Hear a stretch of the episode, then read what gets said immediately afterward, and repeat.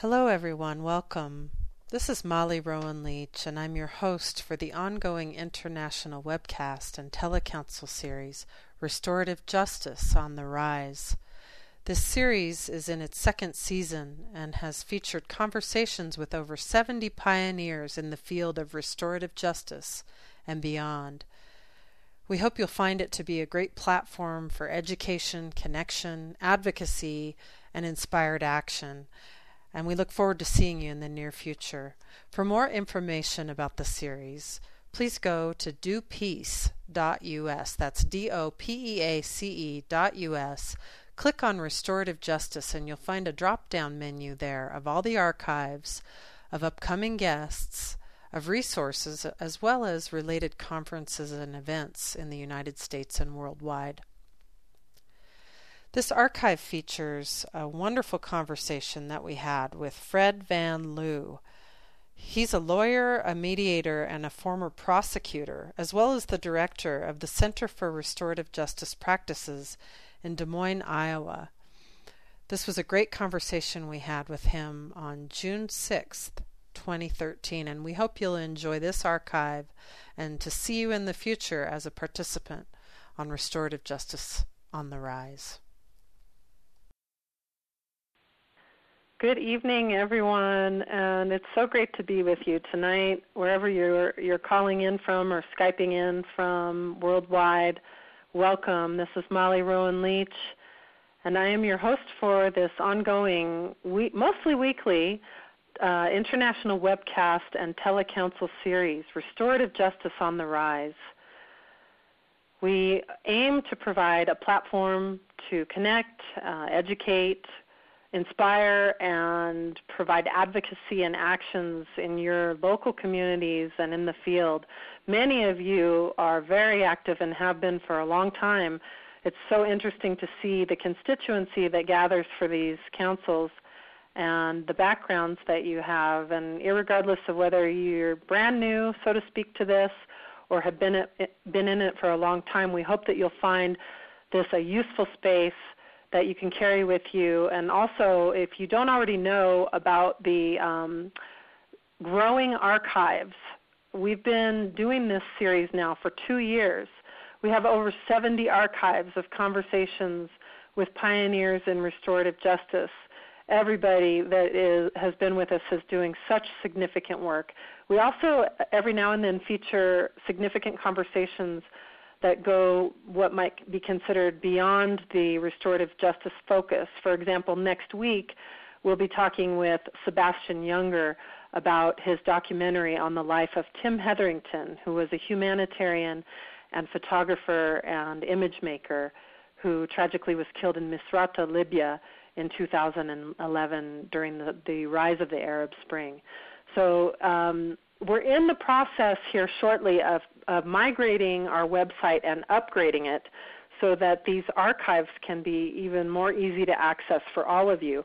Remember, you can download them onto your hard drive by right clicking it if you're on a PC or control uh, click on a Mac and there's archives that feature conversations everyone from uh, Michelle Alexander, who wrote the very important book, The New Jim Crow.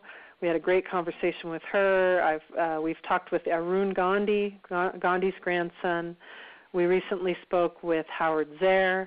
We've spoken with Kay Pranis, um, with just so many people doing such Im- equally important work in the field. So please be aware of the fact that there is a robust and growing set of archives, audio archives, that you can tap into at any time at dopeace.us. Now that's going to be live for another month, and then we're hoping to be migrated by, by summertime.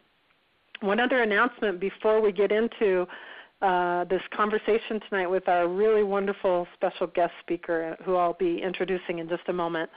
Uh, we, the uh, Peace Alliance will be partnering, um, as will, of course, this series. The Peace Alliance sponsors this series, and we also welcome your donations and support. If you if you like what you're receiving from this series, we certainly can can use your help in keeping it free. So feel free to donate at that same dopeace.us page. Click on Restorative Justice, and you'll find a drop-down menu for the archives and for upcoming guests, as well as um, donation buttons.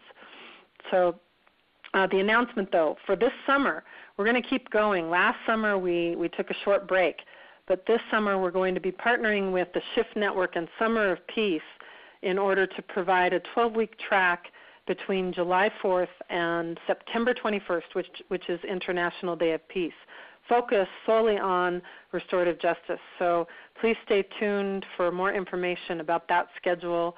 It'll all be posted very shortly at dopeace.us, as well as um, from you know the channels at the Shift Network, if some of you are familiar with them as well.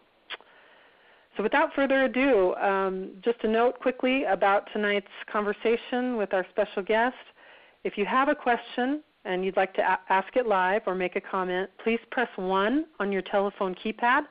We'll try and get, get to you as soon as we can. I, welcome, I welcome uh, anybody's questions throughout tonight's conversation. We're going to go into some great topics as we hopefully always do with our time. So remember you can also if you're skyping in as a telephone you can you can press one on your skype keypad um, just as if you were on a phone one other thing too is that we are doing webcasts that are supposed to be live alongside this telecouncil tonight's webcast for whatever reason had a technical issue so I apologize for, for any technical difficulties people were having in trying to access this on the web. We do offer that feature and will continue to as we move forward for all of the telecouncils. They will be coupled with an accessible webcast on the World Wide Web. So, tonight's guest, uh, honored guest, I'm just delighted that he can be with us tonight, is Fred Van Liew. And of course, Fred has, as many of our guests do, a long resume and list of accomplishments Fred is is a former um, prosecuting attorney, and he is a, a, lawyer. He's the founder of the Center for Restorative Practices, uh, excuse me, Center for Restorative Justice Practices in Des Moines, Iowa. He is um, doing some incredible work in the Des Moines community, and in order to just kind of get into the dialogue with him tonight, I'm not going to read off the the longer resume um, and bio, but rather have him kind of flesh out for us what brought him to the field, and of course the you know the the unique perspective that he has, being um, a former prosecutor. So. Fred, it's just a delight to have you with us tonight. And I, I do want to say I encourage people to check out thejusticediary.com and, and also would like to mention that Fred works closely with Howard Zehr um, as co-mentor. So, Fred, welcome tonight. Great, thanks, Molly. I've, I've, I've been excited about this since you called me a week or so ago. So uh, uh I'm excited about the conversation we're going to have. Me too, and uh, we already have some hands up, but I'm going to just ask uh, those people to please hang on for a moment because we like to start out usually by inviting our guests to talk a little bit about what brought them into the field, and especially with you, Fred being that you've kind of been on the inside, so to speak, of of the justice system as as a prosecutor. So, could you just give us a little bit of a story, if you'd like, on how um, you know how it was to see it from the inside? What brought you into the field in the first place, and then what brought you towards restorative justice, so to speak? Sure. Yeah. So I appreciate the uh, the opportunity to talk about that. I, I never thought I would be a prosecutor. I, uh, uh, I I did a lot of different things in between undergrad and law school, but then when I went to law school, I assumed I would be a criminal defense attorney, and my hero was Clarence Darrow, and uh, and I thought that I would uh, represent you know the poorest of the poor, and uh, uh, but I graduated, uh, did some work with the Iowa Attorney General's office, and then got a call to uh, be a prosecutor with the local DA's office uh, in Des Moines. And uh, I thought that I should get some trial experience, which I did, uh, uh, prosecuting felony cases and doing drug and white collar crime prosecution. Uh, but during that two year stint, I um, this would have been like 1985, 86. I was organizing a bunch of or government lawyers uh, to do pro bono work. Government lawyers typically uh, uh, say, well, they don't really have to do pro bono work because they're public servants, and I didn't think that was the case. So we created this organization called GAP, Government Attorneys Pro Bono, to uh, get lawyers, government lawyers, uh, doing some kind of significant volunteer work. And it was during the Iowa farm crisis, uh, and uh, so we we were offered the opportunity to to be mediators uh, on farm crisis uh, cases. And uh, we went to a two and a half day training. It was mostly around that, but uh, there was one uh, one one hour training, and it didn't say anything about restorative justice, but it was a what I would call what I called a couple of years later a victim offender meeting. It was, uh, it was the mother of uh, a mother with two young girls, and the home had been burglarized, and they had a, a film of this uh, woman sitting across the table from the young person who had burglarized her home, and can cause the kind of trauma that we all know uh, is sustained in the aftermath of that kind of intrusive act. And I was blown away by that, and I didn't even know what to do with it. uh, but I just sort of tucked it away, and um, I left the prosecutor's office, did legal aid work for a couple of years, uh, doing uh, uh, homeless litigation uh, went into private practice for a couple of years doing primarily criminal defense work, and then I got a call in 1990 to go back as a managing prosecutor at the same office, in charge of the screening of all the cases that came into the office.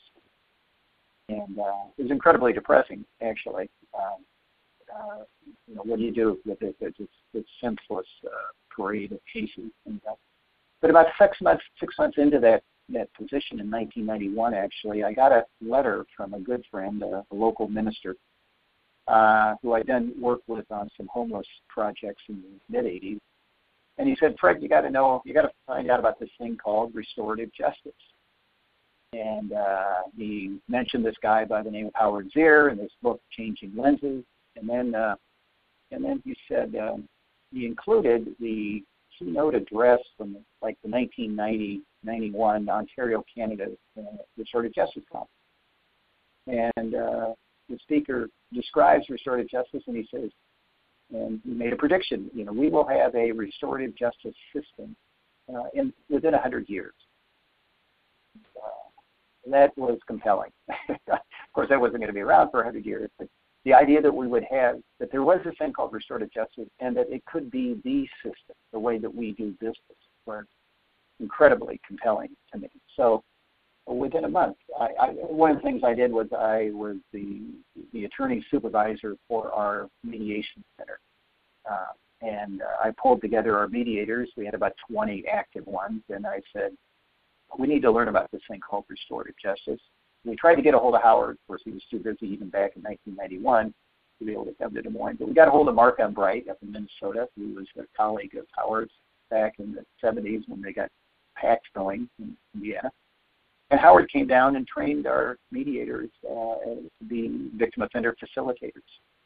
And we we just started doing them. You know, we started out small uh, with low level offenses. Uh, this was in '91, uh, and then uh, and they were always they were they were volunteer. You know, I would call a defense attorney and say, "What do you think? You know, would, you, would your client be willing to do this?" And we call the victim, and were just flying by the seat of our pants initially. Um, but as the years went by, um, uh, I, I began to at least have the belief that uh, that this was a really a right of the party, and the true parties, not the legal parties, the state, but the true parties. Uh, and at that time, the true parties in my mind uh, were the victim and the offender. Uh, it took me a little while to get to the place where the community was also a party. Yes, uh, but um, uh, I began to see that you know if, if this you know if, if we make this available to 30, 40 people a year, can't we make it available to a thousand people a year?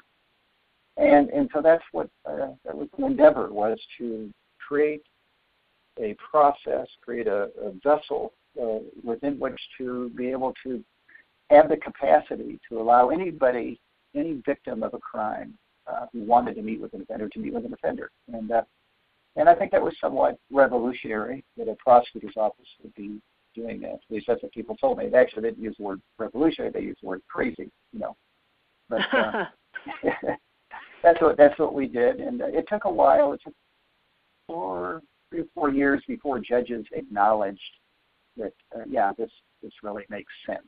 You know, and uh, but by the mid 90s, 95, 96, uh, it, it was routinely ordered. It was in it was in every criminal court order, something to the effect that there was language that if the victim wants to meet the offender, uh, then uh, then there will be a victim offender meeting to discuss uh, restitution, but also to discuss the impact of the crime on the party.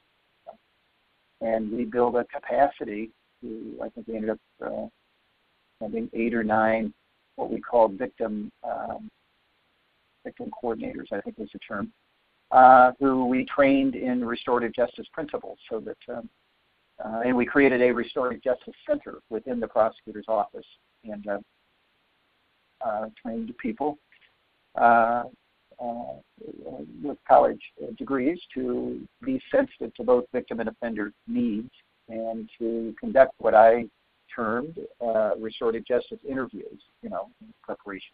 Mm-hmm. Mm-hmm which is which is standard there now.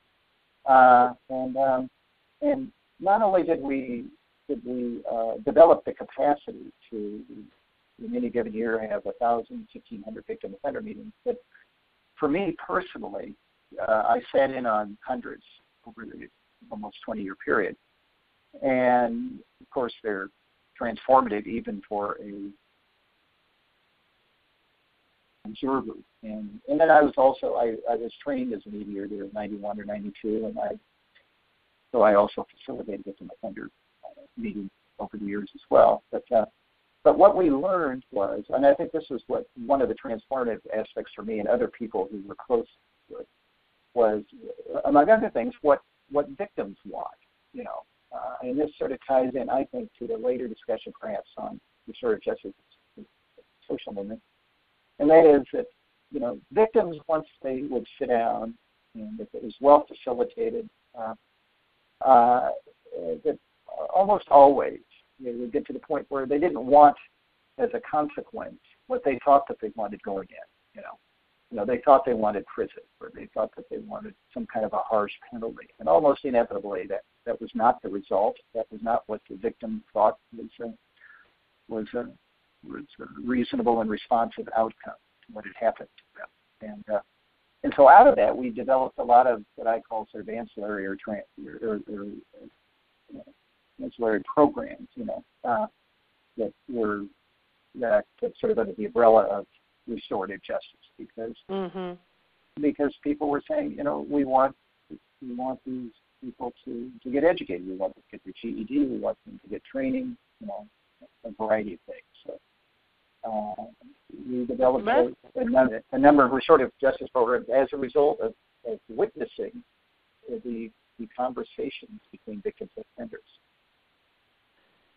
Great. I just wanted to, to interject here. Um, I want to come back around in a moment to some of the specific programs that you've, you know, really been uh, an integral part of creating in that area, you know, um, branches or perhaps related areas um, besides the center.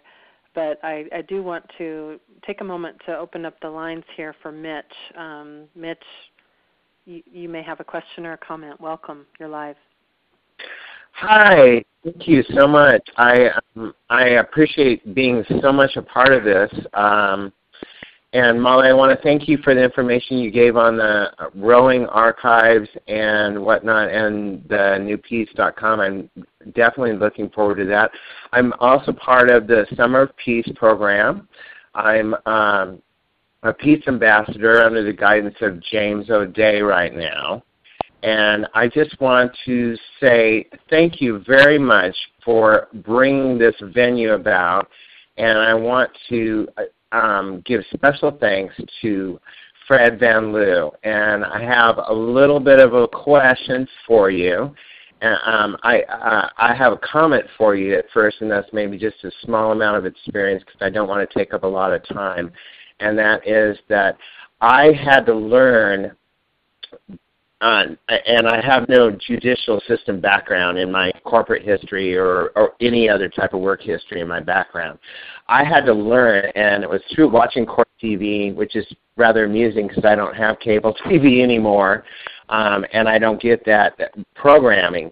I actually had to sit through and watch a very traumatic case um, involving a young girl in California whose who was just used and abused and raped and pillaged and and and whatnot, and then her body was thrown out in a garbage bag or something like that in California, and watched it from the perspective of not being a prosecutor, which I was very much lent towards being, even though I don't have that background, and just watching it in complete neutrality, and it was a it was the most difficult thing I ever had to do in my life, but my God, when I got through it, I felt so much relief and so much peace in that.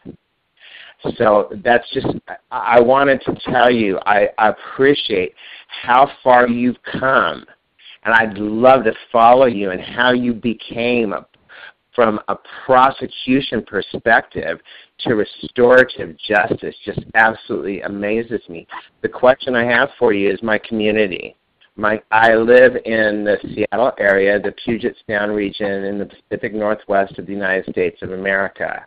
Um, my community is Edmonds, Washington, which is about 15 miles north. It's one of the burbs of Seattle. It's a quiet little community. I have an interest in taking into the prisonal system, the the punitive, the penal system that we have here, rather than this restorative system that we have here. Something that touches, moves, and inspires people towards more peace. My practice is A Course in Miracles. That's my own teaching. I know of a woman that's already doing this in this locality. I'm scared though. I'm scared about being I probably because of not having the knowledge. I'm afraid of going into this system. I'm afraid of being around a bunch of cons, eight or ten or whatever they put you in with. I don't know if there's going to be a guard in there. I wonder if you have anything that you would speak to me about along those lines.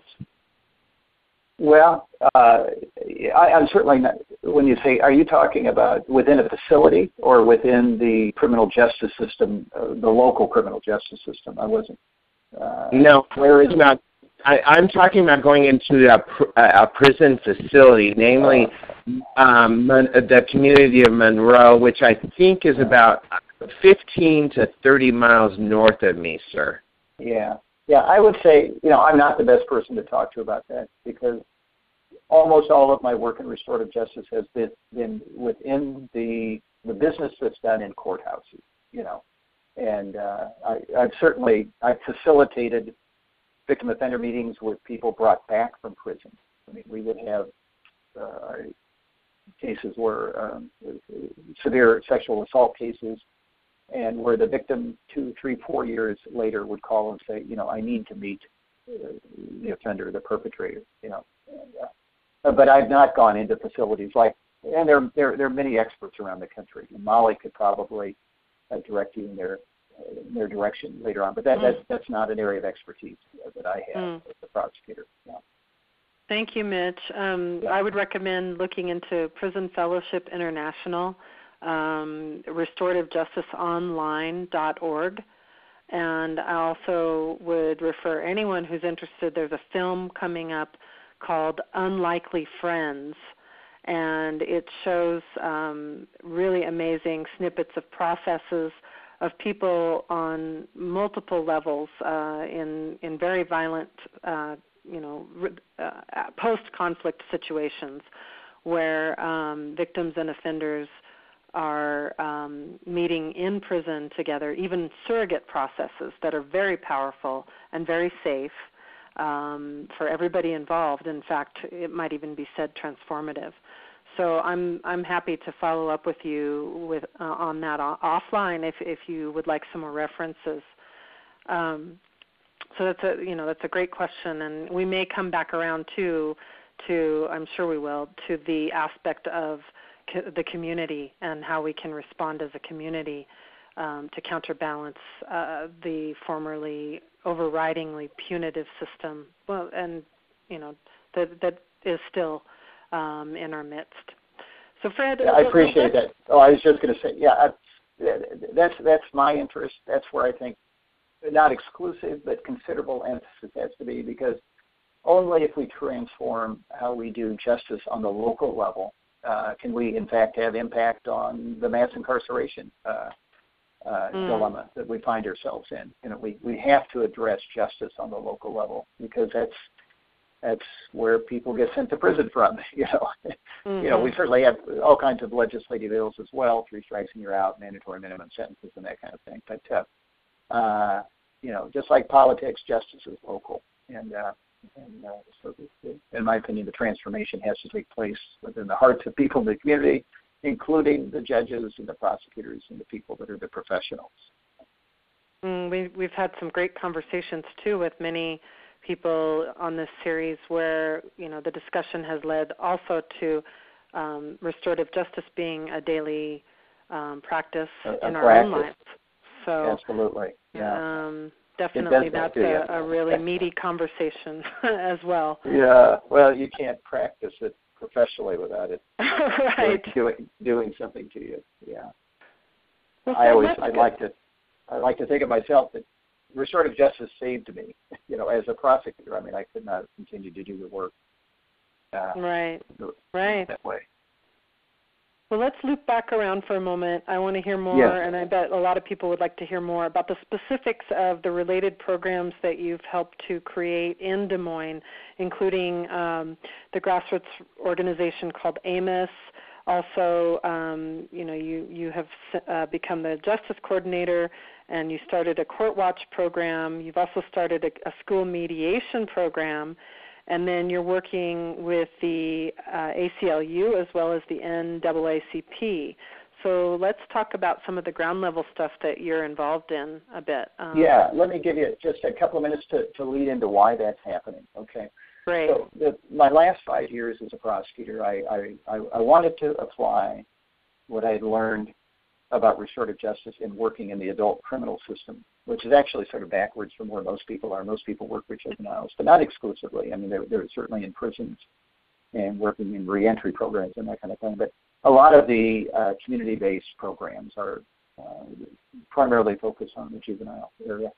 Uh, but for 15 years, I was in the adult system as a prosecutor. But I wanted to see, uh, prior to leaving life as a prosecutor, you know, how would you apply restorative justice principles to uh, the juvenile system? And uh, and I had I had over the years, and I don't know where you even picked this term up, but I liked it so well, primarily because I was in the system. A definition of restorative justice uh, that was restorative justice means just processing, and uh, and that was that was sort of a that was a motivator for me to because I was in a position to influence the processing of justice what it, how, how, does restorative justice influence that processing of justice? So, uh, and the interesting thing, and I don't know if we have any other prosecutors or people that work in the juvenile system, is that the interesting thing about the juvenile justice system is the incredible amount of power, uh, almost too much power given to the prosecutor. Uh, the prosecutor is really the gatekeeper of the juvenile justice system because, unlike the adult criminal system, where someone is arrested and the clock starts ticking and they're in court the next morning, blah, blah, blah. In almost all juvenile justice systems in our country, uh, there is a referral by police to some entity uh, that's usually an arm of the court called juvenile court services or something like that. And and there there are assessments done at that level, and and then a request is made of the prosecutor to file formal charges.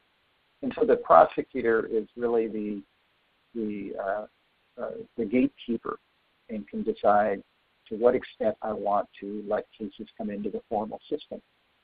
And so it's really there that that power of the prosecutor is not in the courtroom. That's, that's uh, understood by a lot of people, but it's not in the court. It's at the it's at the gate, you know. And so we approached the state public defender and said, could you uh, could you appoint lawyers to young people before they're charged? Uh, and people may think, well, doesn't that happen all the time? Well, no, it doesn't. People get a lawyer when they're charged with an offense formally. And I said, if, if, if you could appoint lawyers to young people before they're charged, we could have a restorative meeting before I make a, a charging decision. And that's what we started doing. We would send a letter to the young person, to their parents, to the public defender's office. And every week we would have these restorative meetings. We'd sit around the table and say, what is in the best interest of this child? What are, what are the needs that this child has? And once those are identified collectively, uh, what do we have to do to get those needs met? You know, so it's a different conversation than how do we punish this young person. You know, it's not how do we punish them. It's it's how what are the needs and how do we get them how do we get them met. And uh, many many times, many many times, uh, the the questions the ultimate question was, are these are the needs, and we can get them met without formal filing. And that's a whole other discussion. What happens if kids can file on the portal? So anyway, to make a long story short, uh, just by uh, just by adopting that one juvenile practice in juvenile court, and we adopted others as well, but that one uh, resulted in the reduction of court filings by 50%. So it had, a, it had a huge impact on the entire justice system, the entire juvenile justice system, uh, to reduce court filings by 50%. Uh, and we took the same approach into the child welfare area you know, the Department of the Service area. And, and we ask similar kinds of questions. You know, what are the processes that should be in place where families uh, were treated in, in, a, in a similar respectful way? And, uh, and we reduce court filings as well uh, on the what we call the child welfare side. So, uh, so anyway, so we, we, we incorporated these processes, and uh, that also included victim offender meetings with juveniles.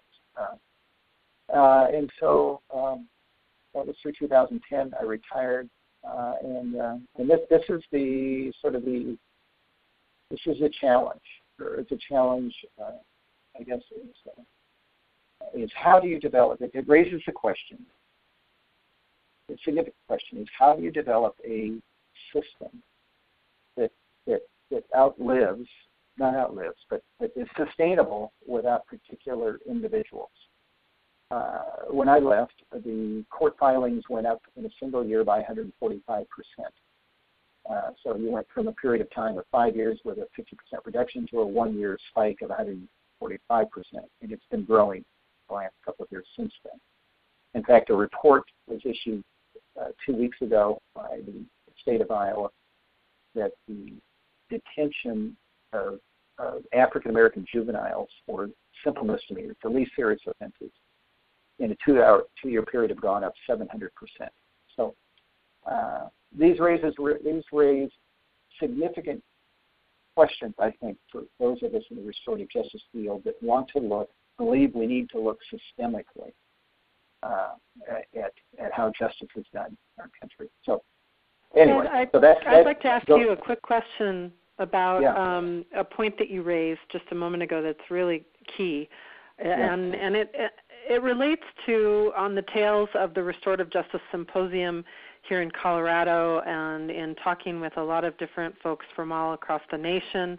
One of the things that that we're looking at right now, it seems, is a way to um, appropriately provide data around cost savings um, and so you, you, you just said that there was a 50% reduction.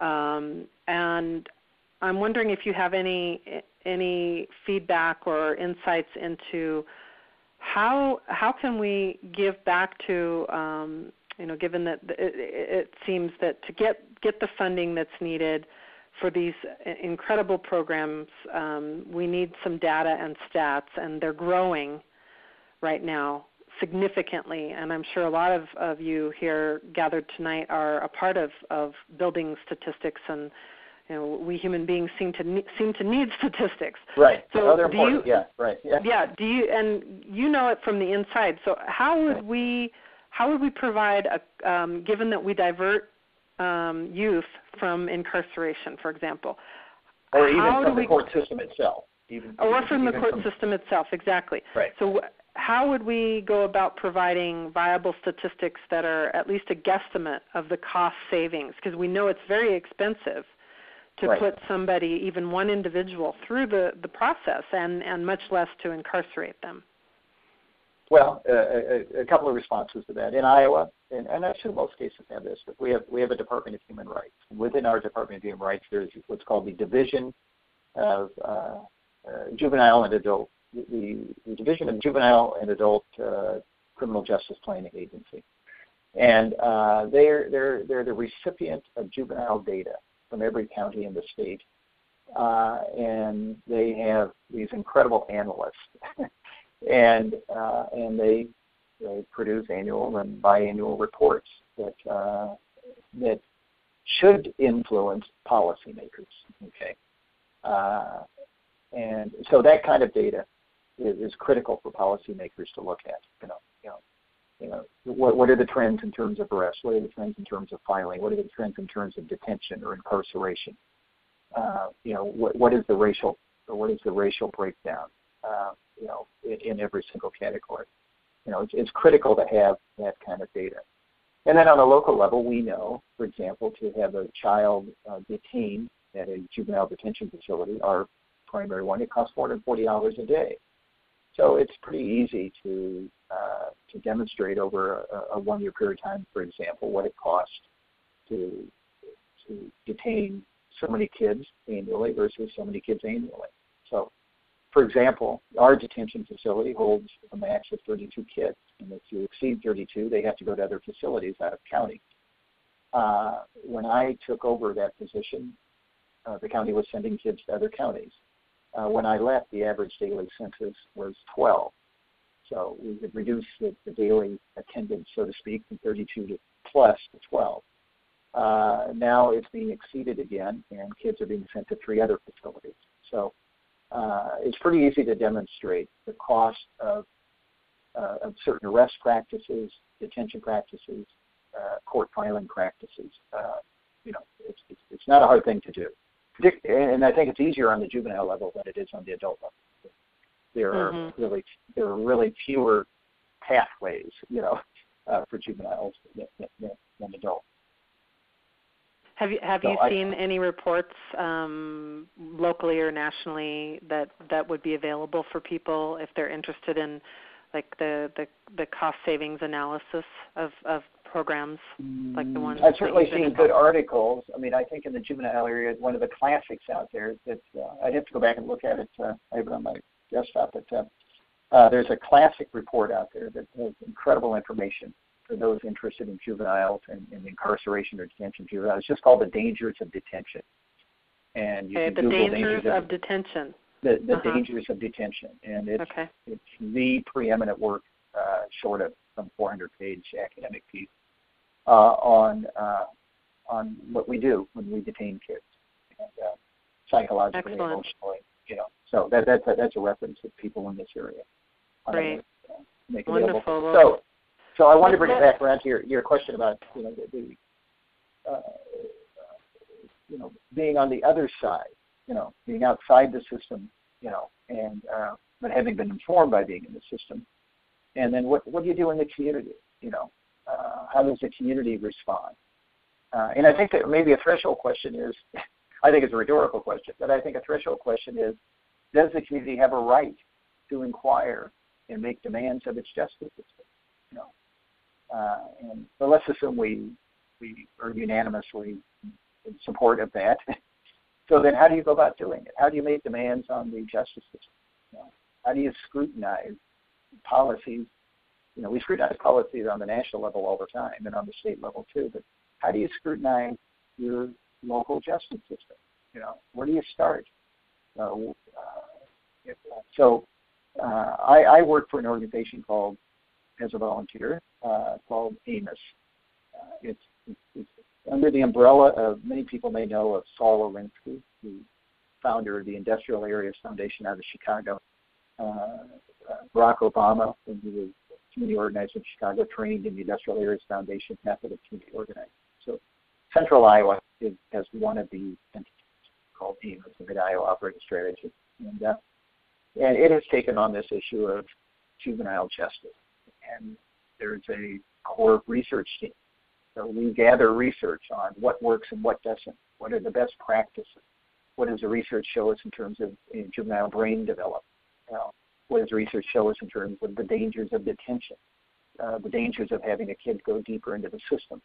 You know, uh, if, if a community or a core group is interested in changing the system, first they have to educate themselves. And then they have to decide, okay, where do we go? How do we make some impact? And uh, we decided uh, we had a huge, I consider it a huge community forum last December after I taught. I taught a couple of uh, five session classes, one to an African American church and one to a Unitarian church.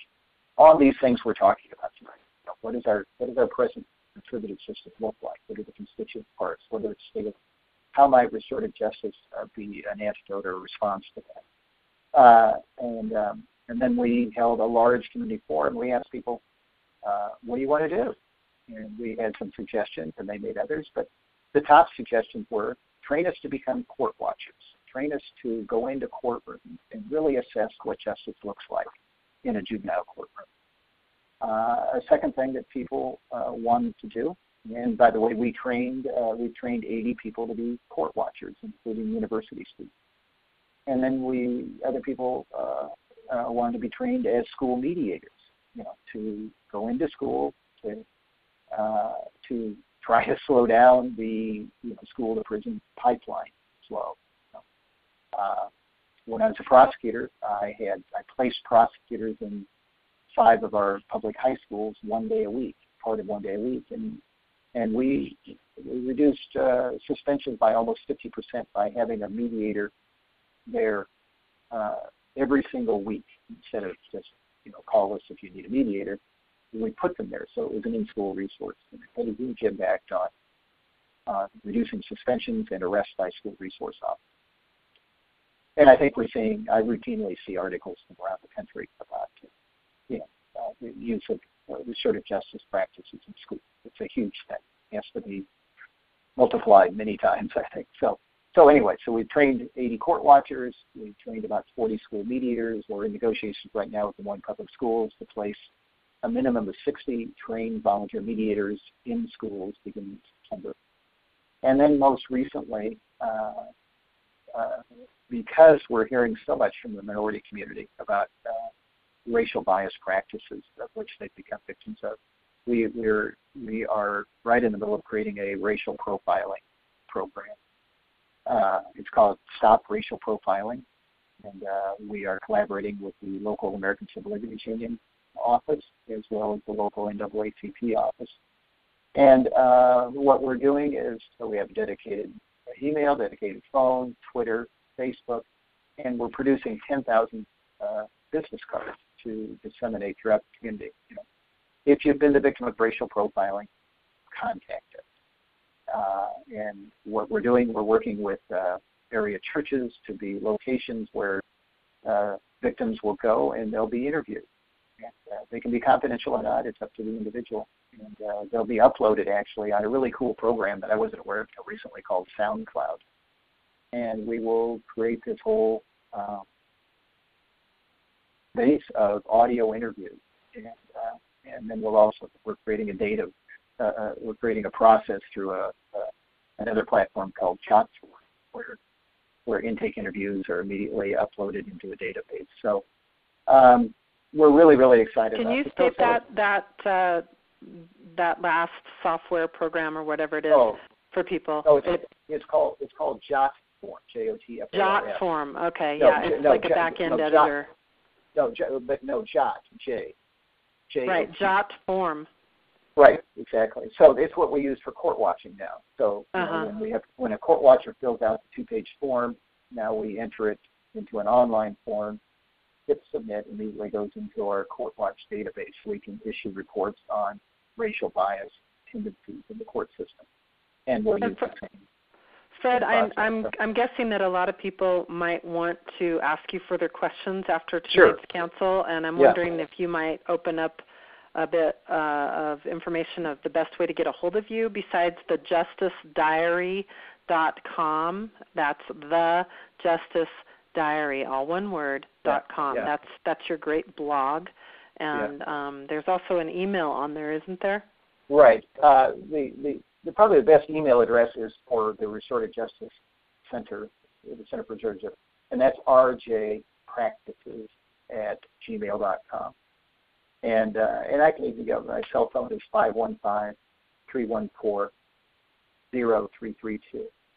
And I'd love to talk to people about this because I'm passionate about this this absolute necessity that we create, as you you alluded to it, Molly, at the beginning of the program, the necessity to create a weight out in the community to counterbalance with, with dominant justice. It's not going to replace the justice system, but there, there, there will be no modification, in my opinion, of the way local justice is done unless there's power out in the community. So what does that power look like when it comes to justice issues? You know, and uh, it has to be people, right? People right. are power, you know, and so how is how do people come together on justice issues? Well, you put them in courtrooms and you have them observe and uh, and rate people on their, um, you know, how are they treating people? Are judges respectful of defendants? You know, we we have a one to five rating system on judges and prosecutors and defense attorneys. You know, and and we we record, you know, what you know, record, uh, you know, racial uh,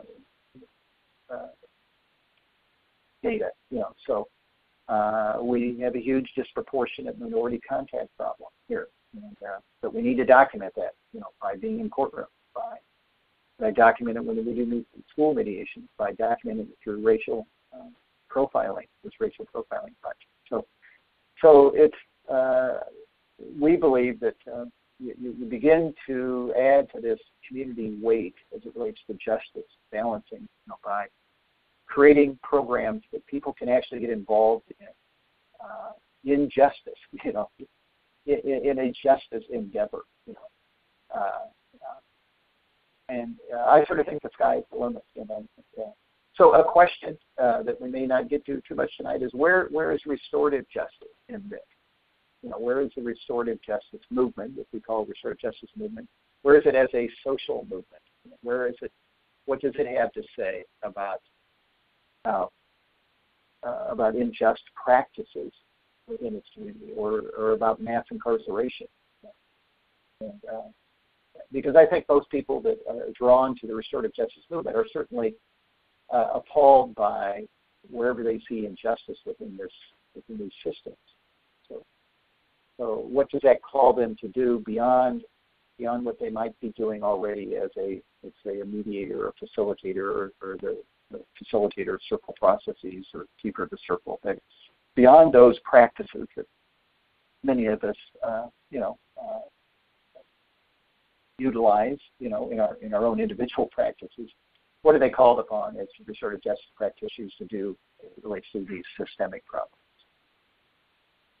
Fred, I, I, I, this is a great time for us to seg um, into the related area. I think that is it's important to bring it to the table um, I think you and I both agree, and I'm sure a lot of people with us tonight in the council would agree, if not everyone, that there's been um, some reluctance and maybe even uh, an underlying fear that that possibly has been a part of the restorative justice movement, um, at least the modern movement, in particular to this country.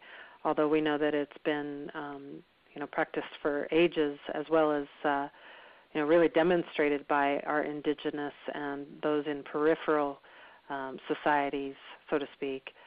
So, um, what if what are some of the fears or reluctances that you've seen in um, that restorative justice has uh, has faced in confronting systemic issues? What are those things? Well, I, let's get into know, that for a bit. And yeah, that's a great a moment. question. I just want to um, also remind everybody in the council, you please feel free to get involved here in the conversation. We have another 10 minutes left with Fred tonight. So if you do have a question or a comment, um, press 1 on your keypad I'll get to you as as we can before we close tonight. So. Well, I think people people are generally it's like driving down the street and seeing a police car in your rearview mirror. You know, uh, you can be doing absolutely everything right, and you still have this uh, nauseous feeling, right? At least I do.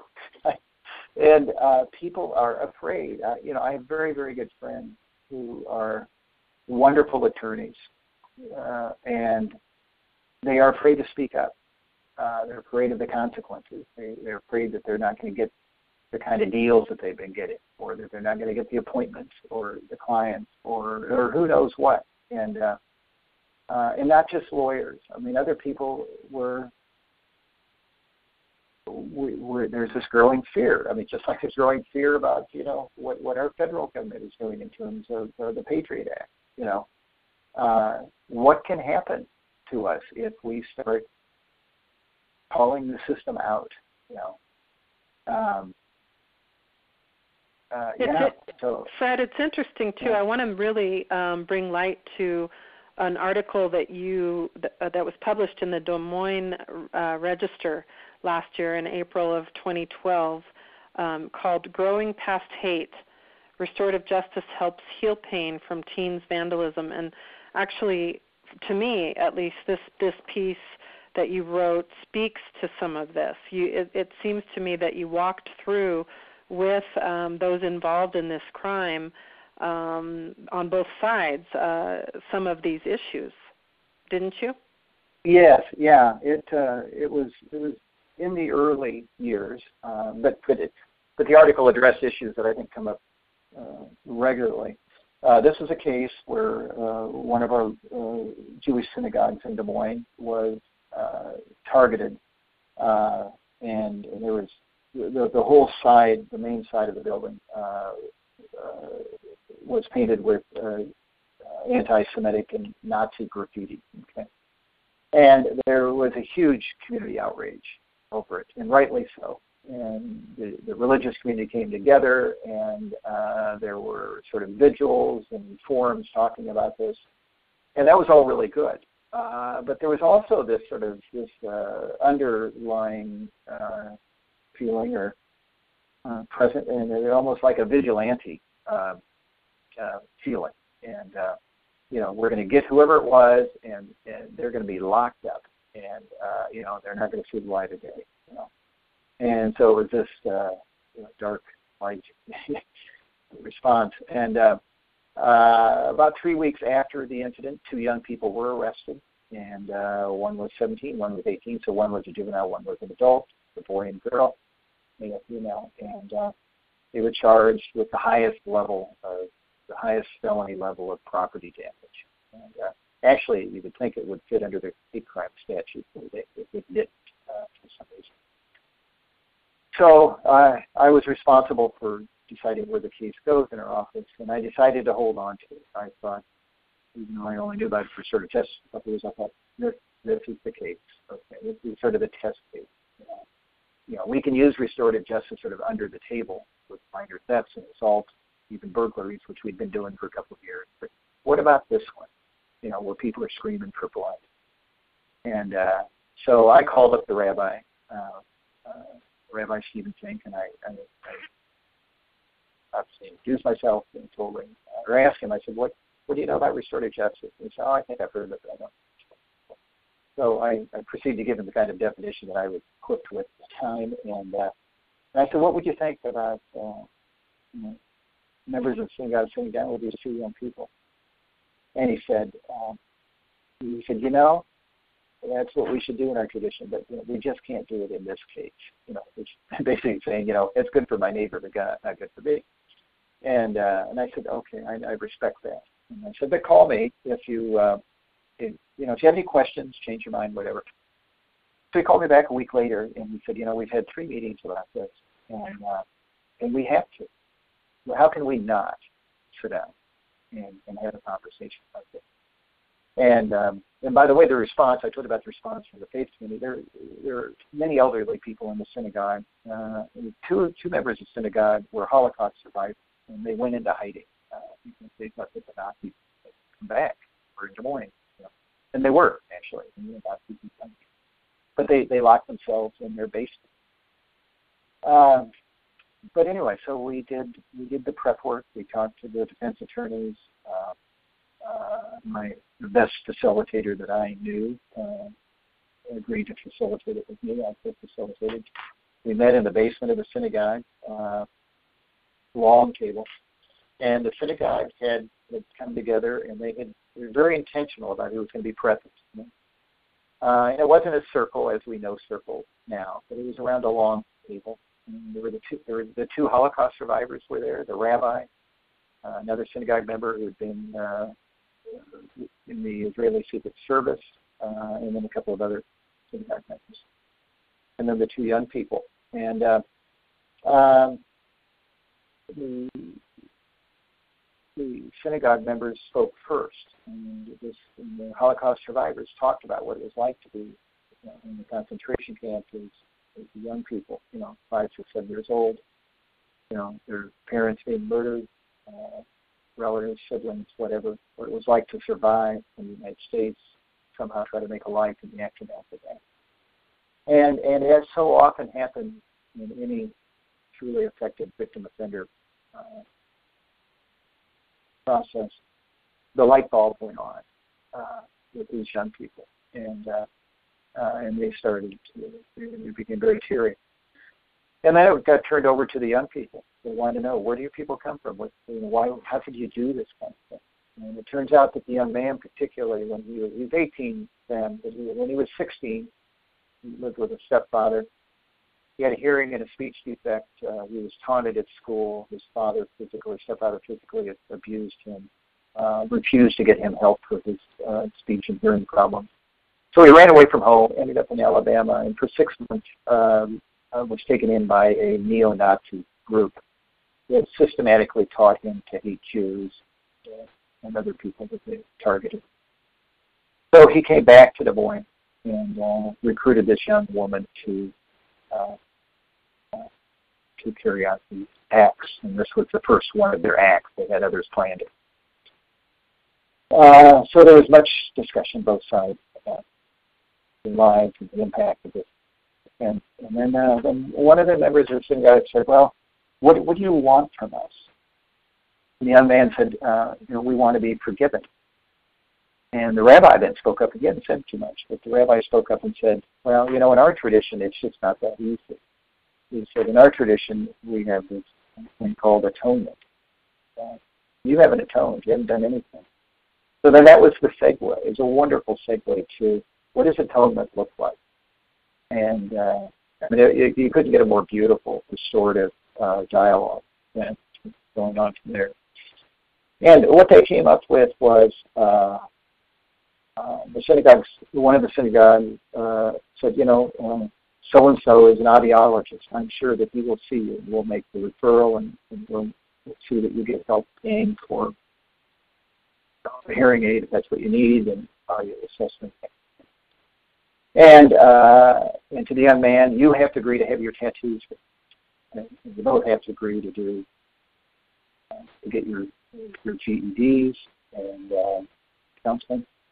And then the rabbi said, you know, you need to do something here for the temple.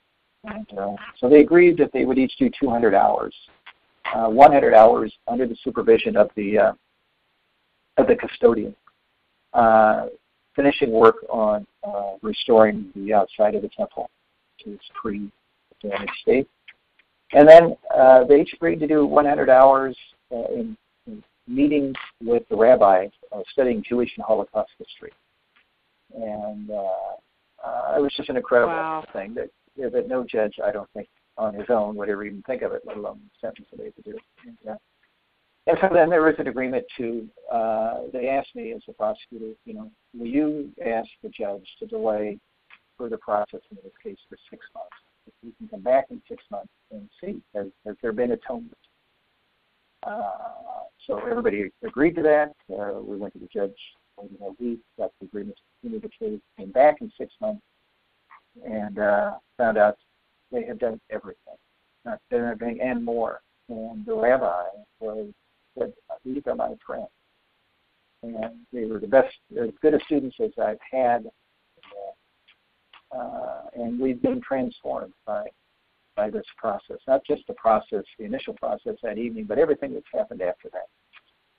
And uh, the rabbi said, you know, I'm going to go back to court. I'm going to go down to the court and ask the judge to dismiss the cases, which the rabbi didn't do that. The, the young couple got married. The synagogue sent presents to them. The custodian went to the wedding. The rabbi wasn't available.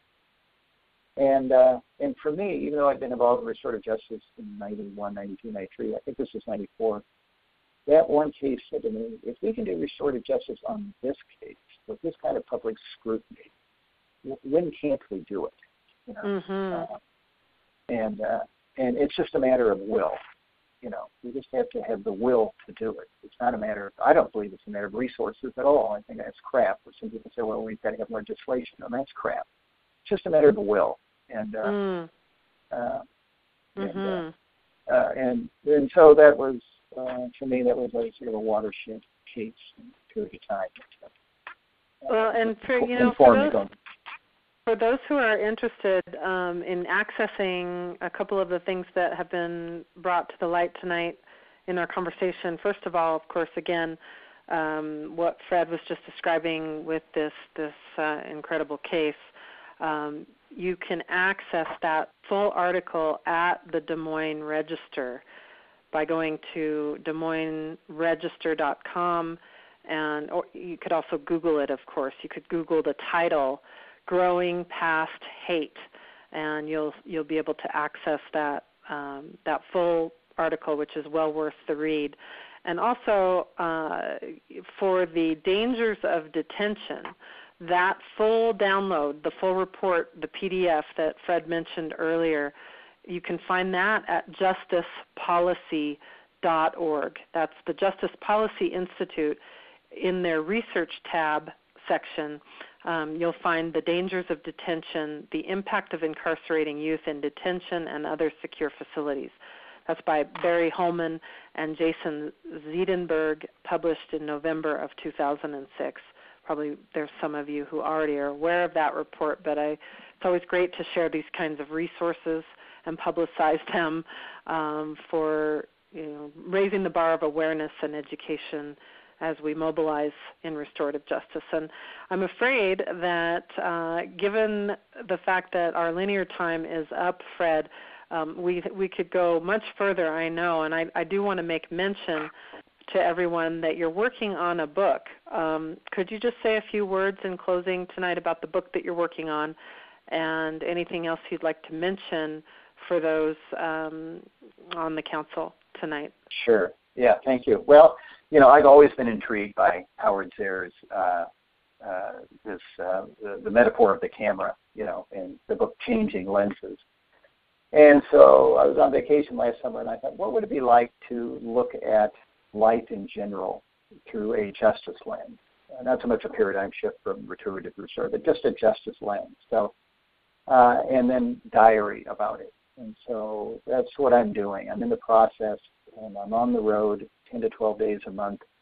I've done a few of these, and I'll be doing them for the next actually year because I I have a deal with Howard actually. Howard is my mentor at Eastern Mennonite University, where I'm in a graduate program on conflict transformation, and I'm doing an independent study with Howard, and uh, I've agreed to be on the road 10 to 12 days a year. Easy for him to say. You know, he doesn't have to pay for the gas, but uh, I'm uh, uh, just talking to ordinary people uh, wherever I would find them. You know, uh, what does justice look like for you? When did you become sensitive to justice and injustice? How have you bumped up against the justice system? How has it treated you? And I, I blog about it. I've, I've done 70, 80 blog entries since I started, and I'll probably have a couple hundred more at the end of the year. Uh, but it's really just, you know, looking, looking at life through justice, talking to ordinary people uh, about their experiences and their thoughts and feelings about justice. Because I, I truly believe that what politicians tell us people want in terms of a response to crime and delinquency is really not what people want. You know, uh, it's uh, mm-hmm. you know, I, and Michelle Alexander did as good a job of anybody about teaching us, you know, how we got to where we are in terms of this whole tough on crime mantra. Mm-hmm. You know? And and so I want to uh, I want to document what ordinary people, not so much experts. I'll talk to some experts, I'm sure, uh, but mostly it's the guy in the at the bus station or in the bar, you know, or on the street corner or you know wherever, you know. And, uh, so that's it. Yeah, so it's uh, wonderful. My my well, and oftentimes it's it's those that we might call ordinary that are extraordinary. I mean, we all Yeah. have have something uh, to offer this conversation. And, yeah, um, absolutely. yeah. A- And Yeah. Michelle Alexander is one of, of, of I, I just deeply respect her. I think many of us know of her book, The New Jim Crow. She's actually a part of the Restorative Justice on the Rise archives, um, including a transcript of that conversation, which is housed over at dopeace.us. You click over on the right hand menu um, to Restorative Justice, and there's a, a drop down um, directory of a whole bunch of different resources there for, for those that might find those useful. And again, like I said earlier, we will be migrating over to thepeacealliance.org and uh, hopefully having um, a much clearer archive directory and even a podcast here in the near future with this ongoing series. So, um, Fred, it's been just wonderful. Thanks for taking a little extra time with us tonight it's an honor to have you with us, and I just wish you all the best in uh, you know the, the travels that you're doing, and in the the great work that you're doing, the profound work that you're doing. And uh, again, for those who'd like to reach him, please email him um, at the RJ Practices at gmail.com. That's restorative justice RJ Practices at gmail.com, and you can also, of course, reach him through thejusticediary.com. So, um, everyone, thank you for your participation in this council, and uh, hope to see you in the near future. Next week, we're talking with Sebastian Junger, and then the following week, we'll be talking with Matthew Hartman, who is the producer, one of the producers of the Northwest Northwest Justice Forum and just to make note that Fred will be one of the guest speakers there and participating in what's called a Samoan Circle with Howard Zehr and others. So um, that's coming up at the end of this month in the Portland, Oregon area, June 25th through 27th, that is, in Oregon City, Oregon. So, um, Fred, again, thank you so much for your time. Thank you, Molly. For your, Yeah. your dedication to this field. And thank you to all of you. Have a great night. Great. I'll see you in Portland, Oregon. Wonderful. Good night, everyone. Good night. Bye.